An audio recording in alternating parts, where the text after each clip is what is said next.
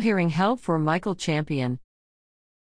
The Alabama Board of Pardons and Parole scheduled 55 parole hearings and 36 pardon hearings for the week of February 27 to 29.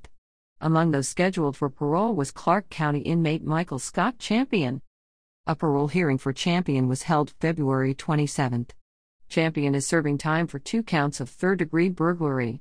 He was sentenced on August 8, 2023, and is incarcerated in the Ventress Correctional Center in Barbour County.